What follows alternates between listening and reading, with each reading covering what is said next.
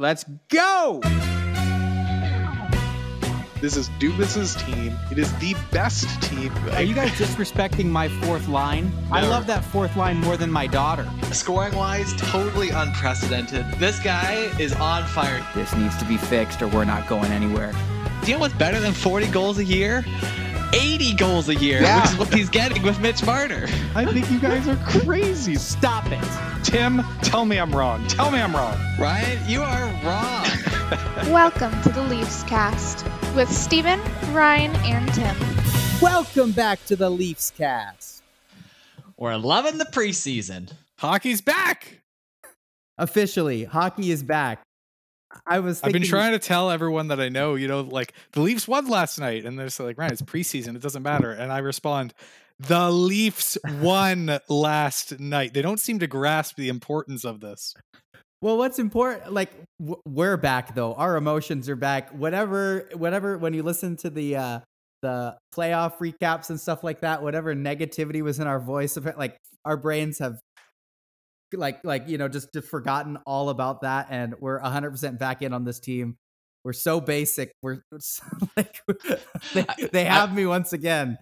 I've i've started watching the the All or Nothing series, which we're going to do a full episode recap on once uh once we're done. But it, watching those games, like man, I remember when hockey used to be fun. It's so fun. Winning games is so fun. I, I I am dying for the regular season to start again. When, when is it? Like a week, two weeks? What's October date? th- the thirteenth.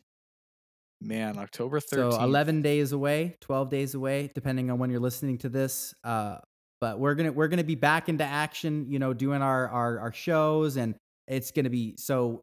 I'm so pumped to get back into regular hockey, hockey night in Canada on Saturdays. Inject all of this into my veins. Yes, yes. All right, boys. Uh, welcome right. back to the Leafs cast, though. Stephen Douglas here, joined by a couple of bearded, handsome Allison boys, Tim and Ryan Allison. That's us. So this week, since we we've got a little bit of tape on these new guys, right? We did a podcast uh, about a month ago after free agency, talking about here's the new bodies in the building. This is what we think they might be. Well, we're three games into the season or the preseason, and we're going to talk about what we've seen from the new guys and some of the familiar faces on the squad, and just just kind of geek out about some geek out about Michael Bunting. Uh, we're going to title this one Three White Males Geek Out About Michael Bunting for about a half it's probably going to be a pretty accurate title. Here's the thing: Um, Michael Bunting is actually a rookie. He's like misses all the cutoffs like so slightly, but he could win the Calder Trophy this year. And Not that we're jumping to conclusions after three preseason games. save it for the, save it for the segment. We got uh, one bit of housekeeping uh, before uh, we, we, we get into that, and it's on Sheldon Keefe. The Sheldon. Keefe, What happened this week? Hit me with it, Tim. he signed a two-year extension. This, he was going to be UFA after this year, and he's locked in. Is the is the term UFA when you're talking about it for a coach? I don't think that's the right term. Unemployed. yeah, unemployed is the right term. Get another Toronto man out of work. That's what No, appar- apparently he this was done a while ago, and it just wasn't, I guess, leaked to the public until very recently. But this wasn't like it; it was just signed ink to paper. It was done a little bit ago, earlier in the off season, and now we're hearing about it. Two years extension for Kiefer. What what do you guys think of it? Well, my, my first reaction was, wait a minute, Sheldon Keefe's been the Maple Leafs head coach for two years. It because it's been a weird two years, right, with the couple of shortened seasons and and COVID and stuff like that. But um, you can't coach the team without a contract, right? That's what Tim you said uh, from Moneyball. Money, Mo- Moneyball says it best. You know what? A one year, uh, if your co- contract's expiring, it says no confidence. Can't do that. Mhm, Man, mhm. Uh, okay, okay. I'll give you my first reaction that I don't think it means anything because I think that Sheldon Keefe's job is no more secure. It's just that he's lo- he's locked up for next year. But I th- I think that if the Leafs continue to struggle and there's uh, another early playoff exit or just things don't go as according to plan, it, him being let go is totally on the table. Who, who was the coach in the the um oh gosh in the late 2000s that got fired right after signing the extension? Oh my gosh. Oh, not not with the Leafs. Uh, oh, I don't remember. But any anyway, that I don't know. That's my first thought. Like it seems it seems weird, right? That because because playoff success, Sheldon Keefe has not brought the Leafs there. But then when you look at so many regular season statistics since he's taken over, uh, the Leafs are one of the best teams in the NHL.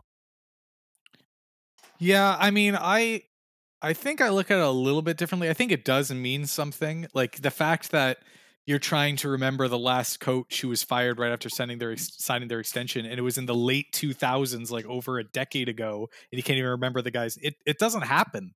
Like the the fact that they signed this contract, I I think means that he is safe this year. And now, now it's different than like he signed a five year extension. It was still a two year contract. It's a show me contract. It's a let's see what you got. But I think so what, him and Dubas have bought themselves two more years. That's what I think. So what people are kind of like wondering about, they say like, how long is Dubas's contract with the Leafs go to? Does Dubas have two years left on his deal? In which case, like now Dubas and Keefe are aligned. Do we not know? know? No, they, that's they not public information. No, only NHL salaries are, but not NHL GMs. Even like coaches' salaries, like they're not always public. But well, like only... for all we know, Dubas is walking after this season because his contract is over.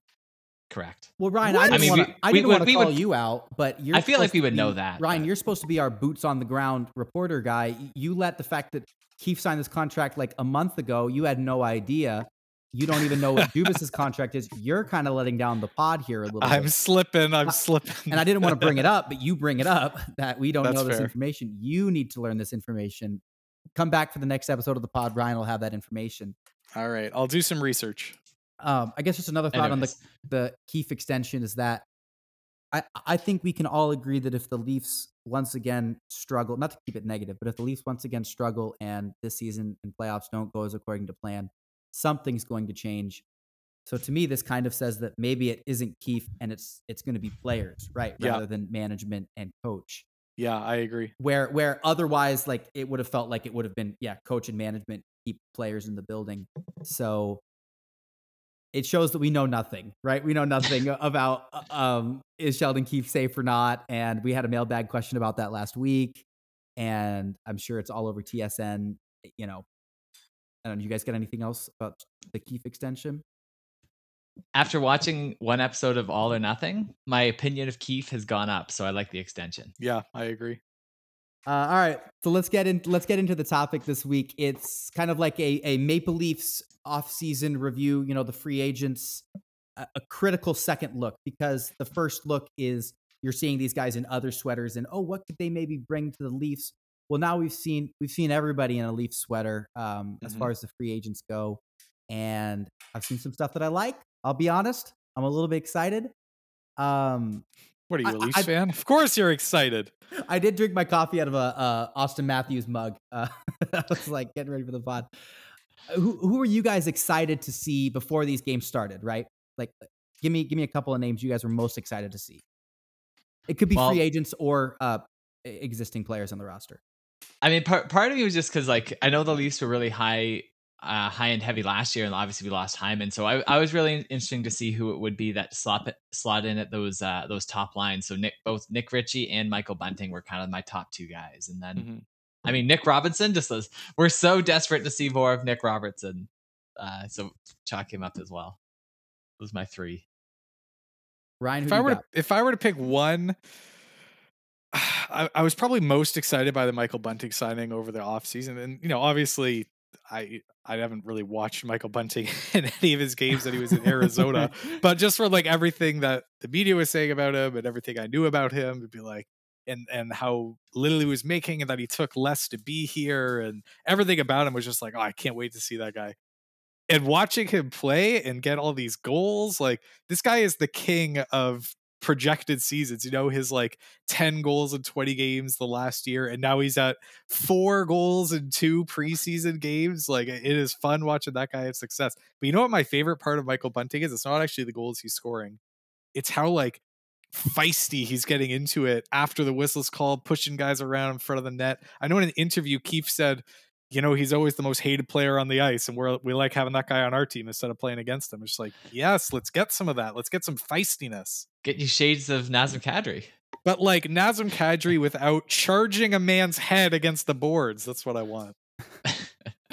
um, uh, so so mine Nicky Robb was my number one. I know he's not a free agent; he's been here, but uh, just to see him get more game action against, you know, some NHL caliber players, that was my uh, number one. Andre Case was my number two because I think he's Mhm. the most he's the most Sorry. interesting. What Case? Oh my Who is God. Case. Kasha. have we actually? They're saying Kasha on the broadcast. I think we All go with that. Andre Kasha. Um, just because t- t- to me he's like he's the unicorn because we just he hasn't played as many games and, and we have no idea what role he's going to fit in on the Leafs. So I was excited to see, see him. And then Michael Bunting was number three just because he's again a, a polarizing guy. Um, so let's I, I guess maybe we just do a roundtable discussion, pick out a couple of things that we thought about the three games. So um, the Leafs are are doing great in the preseason so far. It matters a lot. Uh, we're three and zero. Uh, or Nope. no, wait, sorry, we're two and one. There you go. About that L. Forgot about the- I like that. Classic Leafs fan. Yeah, we win every game. Yeah, yeah. We're the best. um, yeah, let's just let's just talk about it. Like, what do you, what did you guys take away from those couple of games? Uh, three very, very different games. Game one and two, we had more of our regular roster players that were in the games. Game three was very much the the rookie show me game. Uh, but even game one and two were very different. Like game one, we were we were like men amongst Mhm. boys out there. We looked so dominant, and then you flip that around in game two. All of a sudden, they were the men amongst boys. And I didn't, I didn't think we looked very good in game two at all. And I don't know if that's the the players that were playing, and or I don't know. It it's uh it was fun watching game one though. We we looked very good out there. Yeah, and it's good seeing. I mean, this isn't necessarily the, the, the newcomers, but it's just good to see John Tavares playing hockey again. Mhm. Yes. Ugh. yes. And but I gotta say, every time I saw him like get knocked over or fall on his knees or something, I don't know, maybe it's like PTSD, but like I, I gasped every time. I was like, oh get up, please get up. But he got that that first goal early on, so that was really nice to see him get that. I forgot about that. It, That it was is nice. it is shocking every time in the preseason just to, to be reminded the difference in talent between the Mitch Marners and William Nylanders and John Tavares of the world versus you know Artem Zub or whoever else right is on the opposition. You, you know what I mean? Like like like seeing William Nylander like one hand on his stick essentially weave through entire entire teams is uh uh yeah it's it's it's pretty sweet. I, I guess one takeaway that I had, uh, especially in the first game, is the hustle from a lot of these guys. Hmm.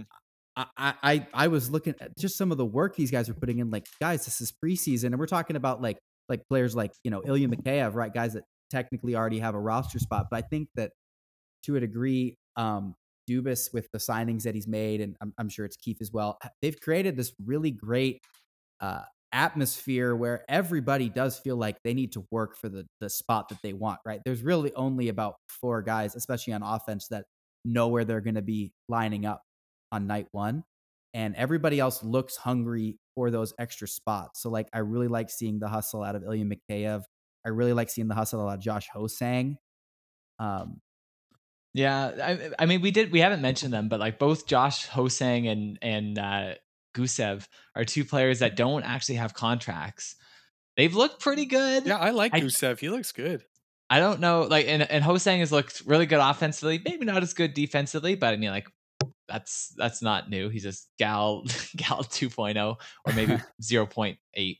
But um, yeah, I don't. That's the thing. It's like I I like them, but like th- they have quite the logjam in front of them. I don't know. Like maybe they sign a deal and we try and sneak them through waivers, but I don't know. It's been a little to me, and and I have a very different opinion of what preseason is or should be compared to to you guys. But to me, it's it's annoying seeing you know hosting Gusev, and I like these guys; they look good. But I put their probability of making the team and not getting claimed on waivers or like us signing them or whatever at so low. Like we are gonna waive these guys, and someone else is gonna claim them. Like what? What's We're the so- point of, of playing them all this time? Like all we're doing is what showcasing them so other team can some, can uh, take them. Like what's the point here? we're so scarred from the past. Like, do teams just like watch our guys only and just say like, oh, this guy's going up on waivers. He's on the Leafs, so he must be good. hundred Yeah. percent. I mean, I do want to talk a little bit about Ilya Mikheyev because you know I I ripped into the guy pretty hard like a week ago or two weeks ago when when he came out that he wanted to trade. And to be honest, I'm still a little bitter against him, but now seeing him play, I've I've loosened up a little bit. But here's the thing: He looks so good out there. You're right, good. Steven. You could see the hustle. He is in on every play. He's making sweet passes. He's getting great chances. And you know what he's doing with those chances? nothing.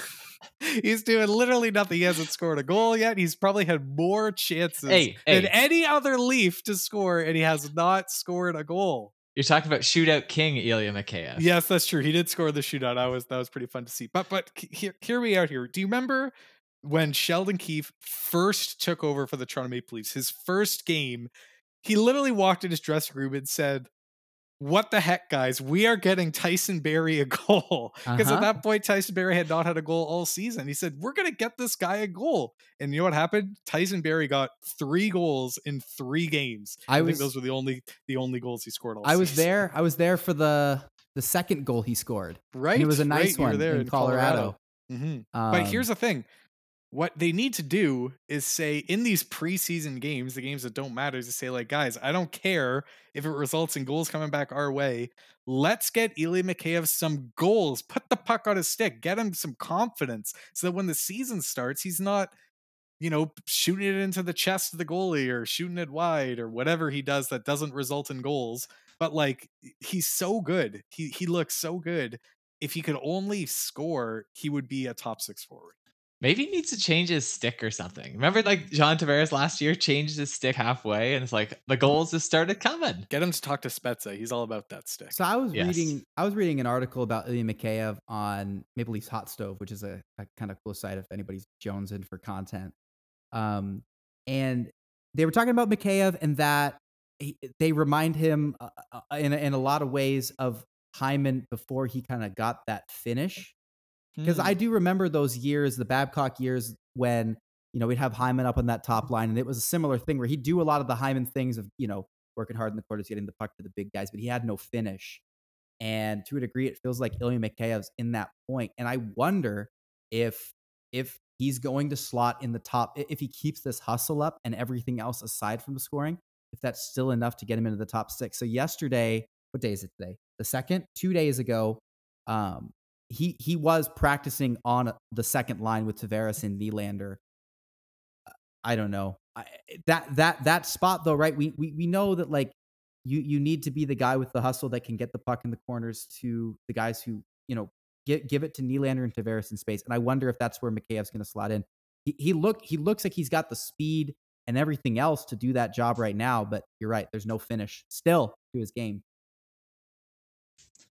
I don't know. One one name we haven't talked about yet, uh, David Kampf. oh yeah. I, I feel like it's, it's I'm getting shades of uh, Mike Babcock would always go out of his way to talk about Zach Hyman because people would say like, "Oh, how about that top line about Matthews and Martin?" It's like, no, that's the Hyman line. and and the same way Keefe is going out of his way and saying like, "Oh yeah, I d- really like David Kampf tonight," and like we feel like we could put him out on like against any competition, and like Mhm, they're mhm. they're going out of their way to kind of hype him up because he's not quite as flashy as some of the other guys. But Well, he's What do you already guys- he's already scored a goal, Tim. So that's I think higher like praise than you were going to give was him. that the goal where like it was the it was the Ottawa goalie just like flubbed it and Yes. it's just like did he touch yeah. the puck? that was pretty funny. Yeah, my takeaway from David Kampf is uh, the preseason is not the place where we're going to assess his game, right? His, his we're going to assess his game once it comes to you know night one or two when he's coming up against some of the top lines in the NHL. Sure. Um, but Actually, against night one and two is Ottawa and Montreal, so they're the same players we've seen so far. Brady Tkachuk still doesn't have a contract. Oh, Does I- Ottawa not No, know I if know have why, to reach Tim. the floor? I actually know Why why. So I was uh, because I'm boots on the ground here a little bit. Brady Tkachuk Were you in not- Michigan? Boots on the ground He- in Ottawa. he hasn't signed his contract yet. He doesn't actually know how to write cursive, and so they're teaching him that. You're right. It's it is remarkable. Um, One thing. Oh, go ahead. Sorry. No, no, I'm just making. I was going to say one thing quickly Tkachuk. about since we were talking about Case. Um, I think it's weird. Sorry, since you're talking about yeah, yeah, no, Kasha, Kampf. Kasha. Kasha. Kampf is who I was thinking of. Since you're talking about Kampf and Kasha is who I was going to speak to. They put those two on the same line, and I thought Kasha was supposed to be like more of a offense ahead of defense kind of player. Like he's of all our free agents, he's the only one who's had a 20 goal season, and we're putting him on this defensive third line because that's what all the line combos every time that they've played they've been together on Mhm. the third shutdown line so why is kasha going there Well, let's Has Nick get it. Ritchie never scored 20 goals? Wow, he he has not scored many goals. Interesting. let's get into the lines a little bit then, because you bring up a really good point that uh, the more I watch this, the more I'm confused. Maybe that's why Mhm. they gave Sheldon Keefe the extensions. Like he's pulling all these late nights trying to figure out who the heck's going to play where. Because no, you guys are totally right. That like I'm I'm out here saying that Ilya Mikheyev might he's practicing with the second line. They're obviously auditioning for that spot, but like feels like the third line is this wasteland of talent, right? Where they're not Yeah. going to let any pucks in, but like I don't want anybody playing that. I feel like I just want to clone David Kampf three times because, um, you know, we've still got a we still have a fourth line, right? That like where where's the off like should Kasha could should Kasha be down there playing with like Spezza and I don't know Engvall and no, you you you're totally right that it feels like they're they're potentially going to be misusing Kasha. I mean, Engvall hasn't even played. Like, I think he's dealing with a little bit of an injury, so he hasn't even played in any of the preseason games. So we don't even know if he was healthy. Would he be slotting in ahead of some of these guys? We don't even know where he fits in Keefe's depth chart. Yeah, Well- I think this this injury is like really big for Engvall because Engvall, I don't know, like so he so he's one of someone who would have to go through waivers if he doesn't make the cut. Like it's him and Mhm. Brooks are kind of are kind of the big two, as well as like obviously Goose Evans. Brooks, who if they- scored a really nice goal in the blue and white game. Did you guys watch any of that? I did not. He like swung around and just roofed it top daddy. Ooh. Oh, it looked good. I would so much rather Um, have Adam and Brooks than anyways, but like if you if you're the staff, it's like how do you judge Engvall against these other guys? It's like Mhm. it's hard. Engvall because he's been so up and down. Like sure he's been versatile, but where he's played, he had like that really good offensive stretch at the beginning that people were like over the moon about him about. Then he went through a Mikheyev level of drought, and then he kind of turned it around. And I don't, I don't know. Like you could probably flip him for a late pick rather than losing to waivers, but I think he would be claimed. I used to be a lot higher on Engvall than I am now. Now I think he's a luxury we can't afford. I don't think we could afford a 13th forward who makes 1.25 million. Well, and and the position that he plays, they shored up a lot of that in the offseason because now you have wh- wh- where it used to feel like he was the option for third line center, right? If if Kerfoot got moved up or if there was an injury, now it's like we have David Kampf, we have Kerfoot, we have Spezza. Um, you're totally right. M- m- Maybe maybe we can finish up chatting about these free agents and then rap about some lines and argue with each other because how have we not talked about Michael Bunting, baby? Oh my goodness. Mr. Four Hat. Trick. I have so many thoughts about Michael Bunting. You can't ignore it. I know it's just preseason. Like it's just preseason. Four four goals. And and in, in the hat trick game, um, two of them were not beauties, right? I mean, you had a tip, which is a tip's not easy to get, but it was a, it was a tip. Um, a just batting the puck in, uh, and and the goalie was coming across. If, he didn't rip that thing immediately, it was going to get saved. But he had a nice one. All three on the pe- uh, on the power play. I mean, I, I- I know we're, we're all uh, um, we're all hyped up on our new guy. Uh, uh, oh gosh, Oh, Carbery. Yeah, uh, Stephen Carbery. but but can we hire Michael Bunting to run the power play because he obviously knows what he's doing out there. He's got. I mean, Go here, here's ahead. the thing. Like you were saying, you know, two of them weren't so nice, but he had one nice goal. We have lots of players making $40 million of our salary cap who could score those nice goals, you know, who could like thread the pass, cross seam, and deke a guy out of his jock strap and then roof it top shelf. We have lots of guys that could do that. You know what we could have really used last year when we just couldn't get anything past Montreal? A nice, like, tip in goal or a nice garbage in the crease, shove it in goal. And that's two of the goals that I liked those two goals better than the nice goal that Bunting scored. Because that's what we need. That's Whoa. exactly what we need. I literally don't care how they're going in. We need those goals that are I don't know. They, I- I know that on uh, TSN the next year they, they called them playoff style goals, and that's what they are. It's the when you can't get anything through, let's just shove something in the back of the net. They all count the same, and that's what Michael Bunting's going to be there for. The the question I kept coming back to because we still it's just preseason, but yeah, does he have finish? Because we, we were just I was just talking about Hyman, right? And what took the Leafs top line from a really good top line to one of the very best in the NHL with Mhm. Hyman on it. And it was because Hyman had finish as well. So you have obviously two of the very best players in the NHL in Auston Matthews and Mitch Marner, and then a workhorse who has finish. And if Michael Bunting is that, he, he, he's a top six player for the Maple Leafs. And that's that's a huge deal because now you've just replaced, you know, your Zach Hyman with a younger, much cheaper player Uh, What's sad? He's not even that much cheaper. Hyman was making like two million. oh, um, yes, I'm saying, but to what Hyman's making right now, you know Oh, what I'm yes. saying? Like, like what what it would have cost to, to bring him back? Because that was the question the whole time we were sending him away. Was well, we can only afford to lose Hyman if if we can uh, potential. We we got to replace him, right? And I don't know.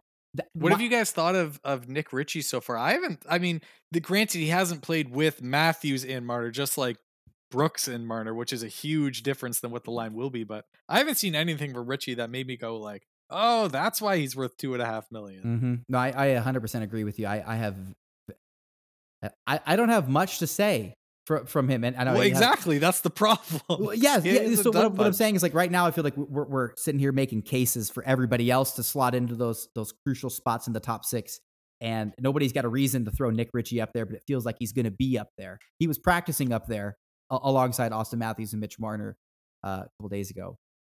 I mean, maybe it's something as simple as another team offered him three million to come, and Dubas said to him, "We're going to play you with Matthews and Marner. Come here for two and a half." And he said, "Okay." You know what I mean? So like, it's Mhm. maybe The it's the, the same Jumbo promise, Joe. exactly the same promise you made to Jumbo Joe, and so he'll get the first like 15 games up there until he doesn't do anything, and then we'll put Bunting up there, and Kerfoot can go on the second line, and Richie can go on the third line. I don't know. Well, We'll we'll see. I I wouldn't be surprised if that's where he starts. I also wouldn't be surprised if it doesn't stick. So let's talk about. Can we talk about lines? You guys just want Yeah. to. So okay, I mean, we so- haven't talked so- about any of our our defensemen really. Do we want to talk about like Sandin or Liljegren first, or keep it to forwards?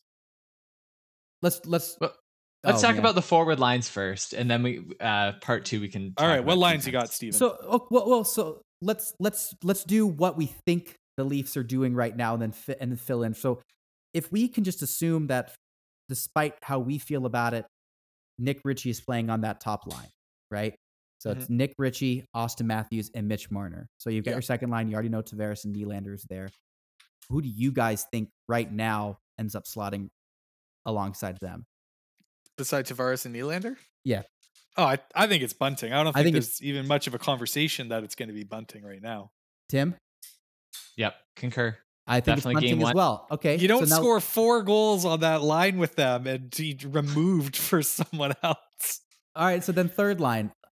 That one's more tricky. That that one is tricky because I, I because think da- we we Sorry, didn't br- we didn't bring up at all on that second line the possibility of Alex Kerfoot Mhm. playing wing right Mhm. there. So if you go down to the third line, le- we're going to assume that David Kampf slots there. Maybe it Yep. ends up being fourth line for him, and he's really just coming out there in defensive situations. But let, I do I do think we'll have a bit of a 3A and 3B lines. Like I think the third line will be more focused on defensive, like that's with David Kampf, and then the fourth line with with Jason Spezza gets a little more offensive usage as well. Like rather than jumbling both of them, so who's the names? Uh, Give me the names on that third line, Tim. I think you get Kerfoot, Kampf, and Kasha. We will need a better nickname than the KKK line. uh, and then the bottom line, I mean, Spezza has to be there. He's a lock. Uh, Simmonds, I go, I go back and forth. Like, is are they going to play him every game? I hope not.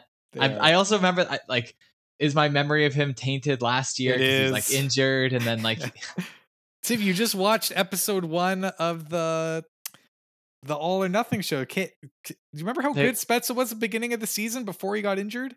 He was scoring goals. He scored two goals in the game that he got injured in.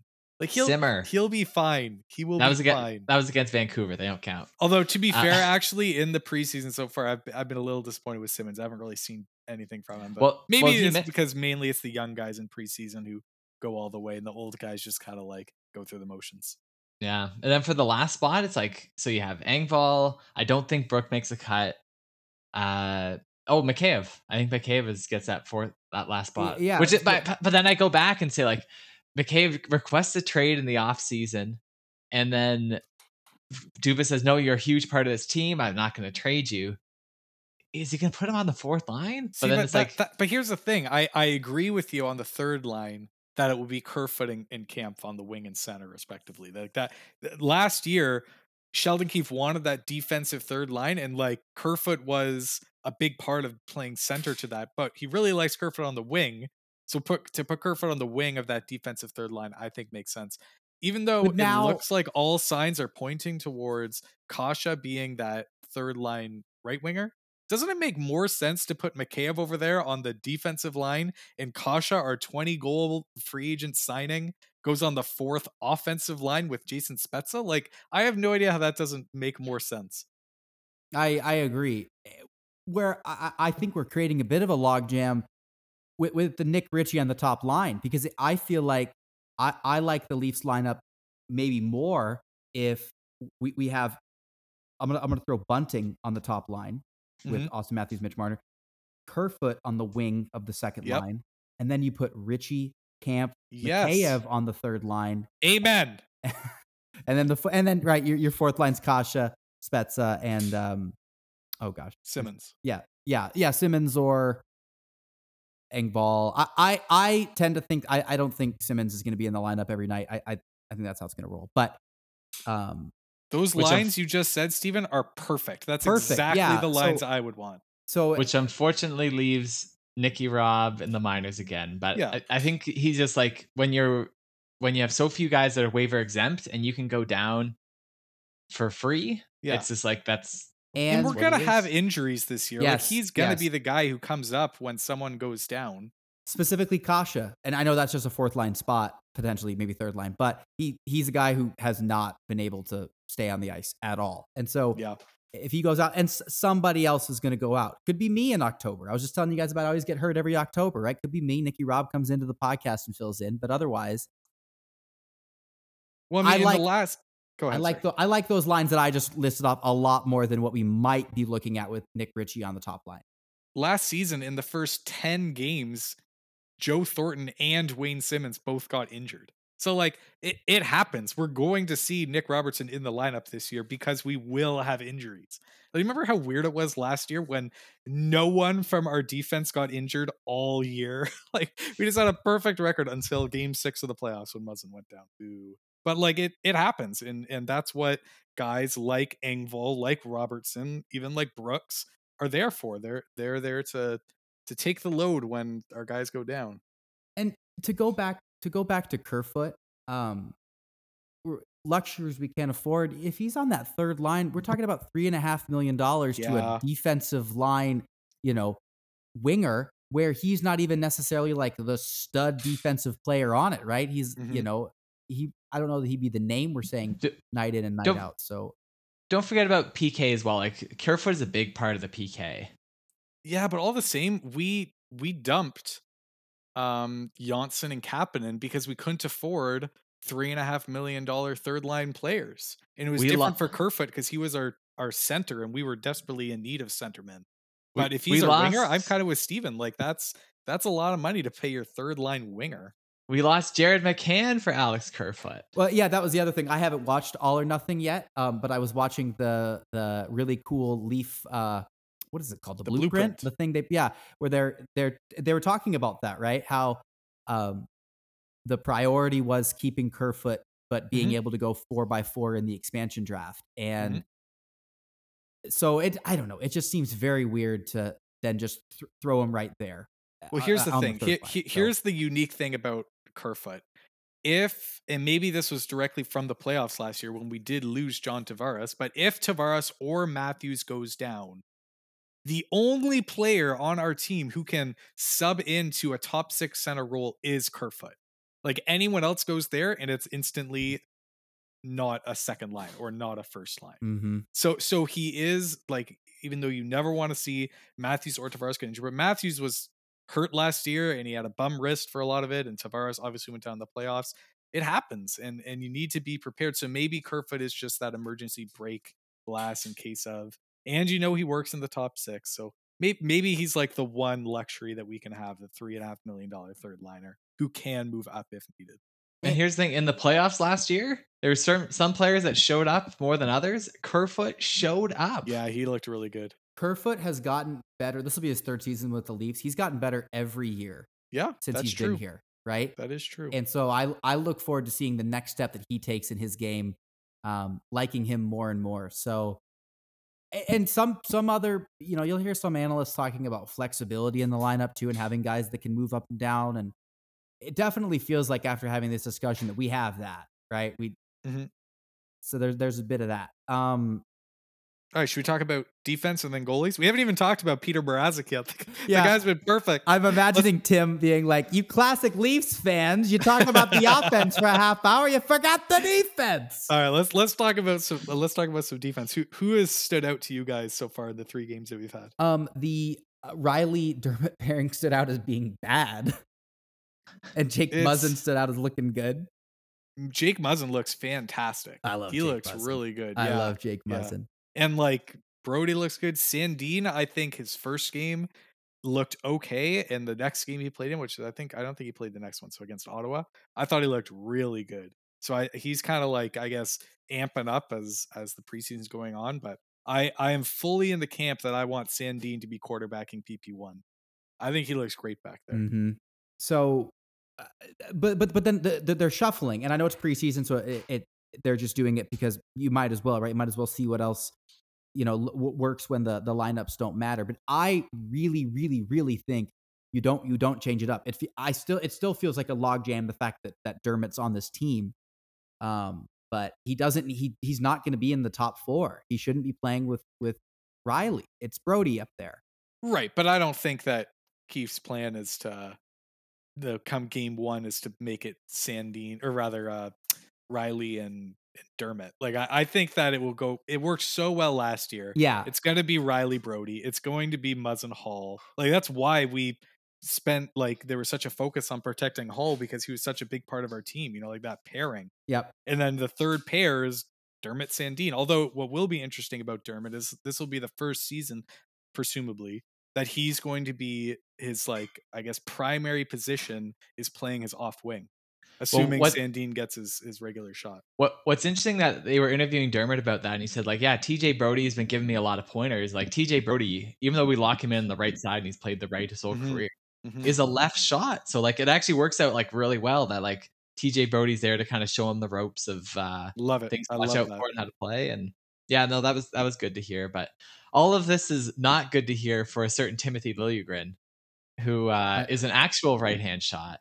And hasn't Uh, looked that good in the preseason so Uh, far. I mean, he's looked fine. He's he hasn't looked good enough to like demand an NHL spot, but at the same time, he's he's not going to bump Travis Dermott. But Certainly that's what you want. Like I feel like it's been so long for Liljegren. Don't you want him like at this point knocking on the door? We have such a shortage of Mhm. right-handed defensemen. He's like our only one, and he Uh-huh. can't. He, he I'd rather have Dermott playing his off wing on that third pair that than Liljegren, and it's not close. It's As not long close. as- Liljegren, the without a doubt the most important Timothy in my life, without a doubt. Ryan, would you agree?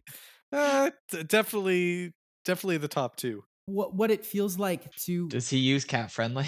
with um with with Dermott though still being on this team and yeah primarily playing the right side is something I was reminded of is you know Justin Holl this is a big season for him Mhm. right and after this season I don't know if we're gonna keep Justin Holl around if well, I- no, He's he- two seat. We get in two more years. yeah. oh This season and next season. This this year UFA is Jack Campbell, Morgan Rielly, Ilya Mikheyev, I gotta do my research um, and then technically, a Sandin needs a new contract this year. Mhm. Kase, Engvall. I have a lot of these face. thoughts like when I'm in the shower right about Leafs rosters and nobody's there to correct me um so I well, might thank start- you for not calling us from the shower. um so no but you you guys are totally right that i don't i don't know what happens to Ilya Grin. How old is he now? Like 22, 21? Which is young for a de- like defensemen are typically a little older when they come into the league than than forwards are, but I don't know. It feels like. It, do you remember when Lily Uh, Grin was our hi- most highly touted defenseman, and then just Sandine passed him and never looked back? mhm. Yep. Yeah, I, I think it, the problem with Liljegren is that he has the physical tools to do it, but the problem is that his decision making is sometimes just a split a split decision behind. So like in the AHL, you look good. Like he looks too good for the AHL, Mhm. but that'll burn you in the NHL. Like I remember someone put together a good montage and showed that like the you have a window for the perfect pass, and then the split second later it's gone, and then he has to circle back, and it's like that's that's all it takes. And Mhm. So, do you think that based like we need to be getting Liljegren NHL reps? Like, is the AHL just not so. doing anything for him anymore? I I think so. Like I I think part of part of him is like, uh yeah, yeah. I think getting NHL reps would do a big a, a lot for him this year. Not that I would ever like want an injury to happen to our defense because like I d- I don't think he's currently as good as any of the six that we have in there. But I think for his progression, If Dermott got injured, you wouldn't cry about it.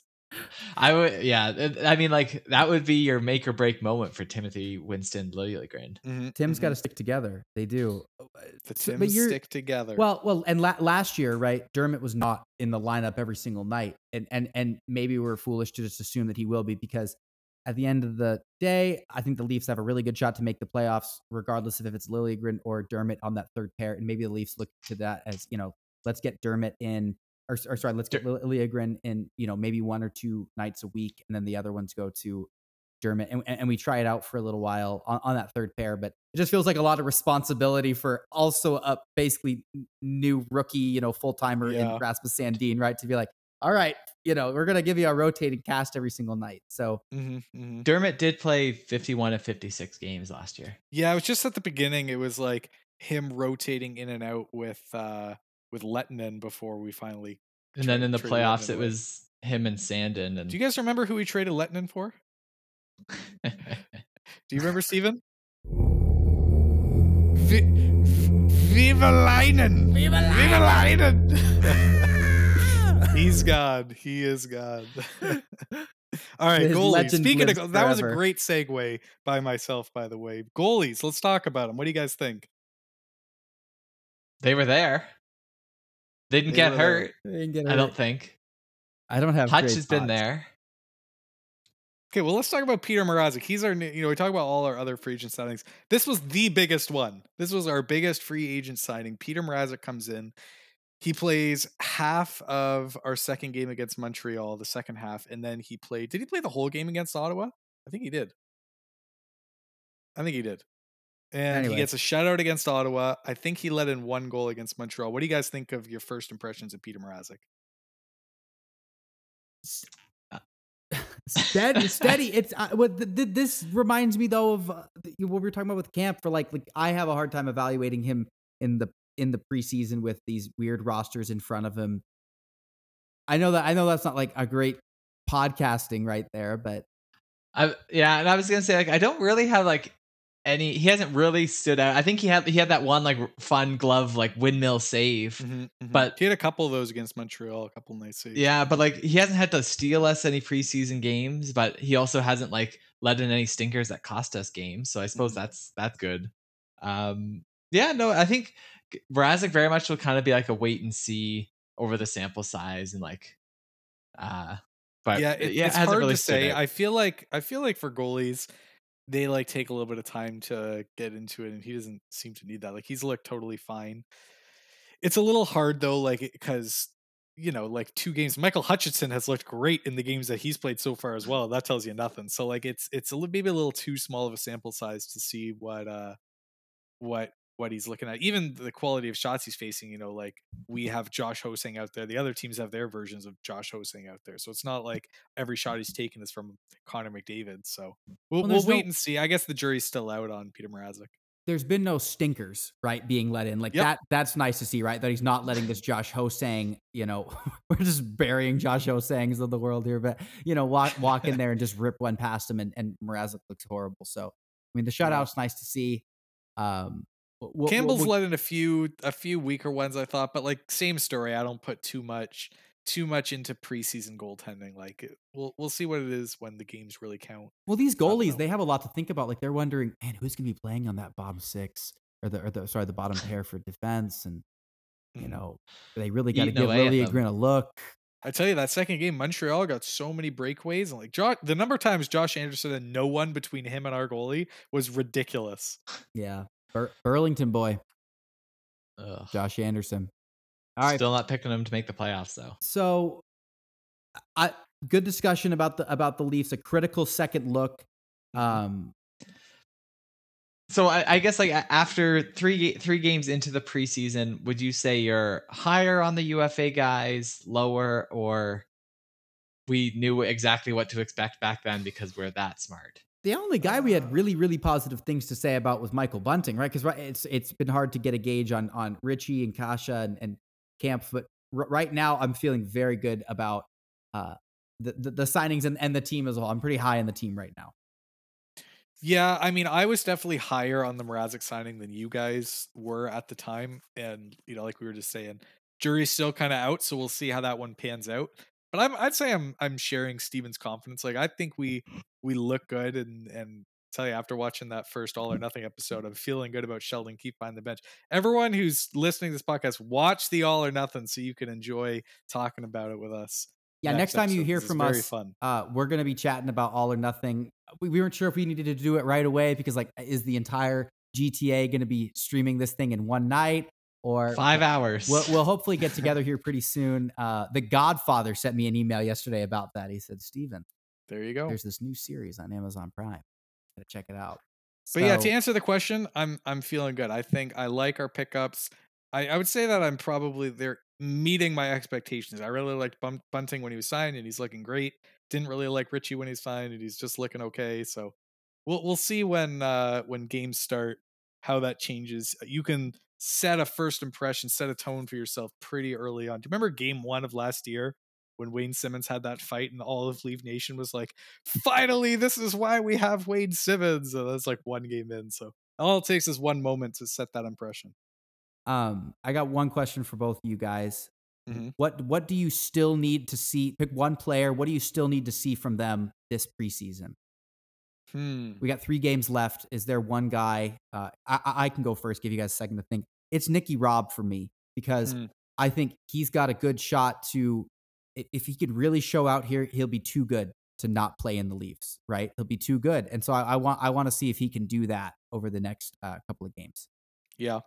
Yeah, that was the one Mhm. that I first thought of as well. Just like it's similar to Lil- to Liljegren. You're watching Nick Robertson out there, and nothing about him is demanding that he gets an NHL spot. Like he looks like the 13th forward out there, and, and I want to see more from him than that. So yeah, I agree with you that, but I'll pick my own since you took mine. Thank you. I'll say um I'll say Kerfoot. You know, like we were saying, he's he's got better every year. I want to see him uh show that that he's got it either in that defensive role or in the top six to show that he deserves that spot beside Nylander and Tavares. I, I want to see more from Kerfoot over the next because that he's just looked okay so far. Yeah, as far as Robertson goes, I think he get like two goals a game for the rest of the preseason. I think he's still starting the year with What, the you in mean the like AHL. Michael Bunting from grade nine math? Let's go, Michael Bunting. Who's having a better late September in the GTA than Michael Bunting? I'll tell you who. It's the um the twice the deal pizza that's next to cousin Gordon's new house. They're making a killing. there you go. making a killing. Um, yeah, we'll see see what he does. And uh, So is Nick Robertson your name as well, Tim? That's who you're looking at. well, no, I, I think I think like uh, I think he's just going to the AHL anyways. So I'm not really looking at him too much. Po- Sorry for the kid, but like I think he's still like the top of the That's Big fair. fish in That's a little pond. Yeah. So I think he's still in the AHL, so I'm not as concerned about him and where he where he fits up. Mhm. Uh maybe maybe it's Rasmus Rasmus Sandin. Like I don't think I don't know. No, I'm gonna change it. Josh Ho-Sang is the guy to watch. These Oh. guys want contracts, and he needs to prove that he is worth a 13th forward spot. Mm. It's so hard though. Like you could put a boot on the line with John Tavares and they look great. Like uh, see, seeing how good he looked on that line with with Tavares and Bunting, like does that does that mean much? You know what I mean? Everyone looks good with John Tavares. Yeah. So like I feel like you got to see him on a line with like Jason Camp Harris. and Kerfoot or something and see like what he can do to because when the regular season starts, he's not going to be taking William Nylander's spot on that line. So I don't know. We'll see. All right, I would also say um, Nick Ritchie would be another. If I if I was allowed two names, Nick Ritchie would be the other one. You know, yeah, were show us anything. Like, yeah, like show show me why you're worth two and a half million. Show me why you deserve that spot with Marner and and uh, Matthews. Is so far we haven't seen it. well, we need a little bit extra from the guys that played for the Bruins, right? We need a we need a little bit extra. Like Yeah. you're here in Toronto now, bud. I tell you that I I don't recognize Kase because Kase is the other one came from the Bruins. right? yeah, yep. I don't Well, he- recognize his face, but when I see Nick Ritchie, I like I see the Boston Bruins uniform and I, I still don't like it. It's gonna take me a while to get to rinse that from my mind. Kase played a total of nine games. Actually, it's funny. He played 11 playoff games, nine regular season games. What if There you uh, go. what if Nick Ritchie drops the gloves with Nick Foligno in the first game against the Bruins this year? Give me a break. I'll buy a jersey of him if he does that. I I'm still salty about Foligno. All right, we wrapping up. I think that's good. All right, people. Interesting things are happening. I'm excited. Three more games. The Leaf season's like just about 10 days away. Follow us on Twitter. Email us at theleafscastpod at gmail.com. Well done. That's pretty good. Speed reading.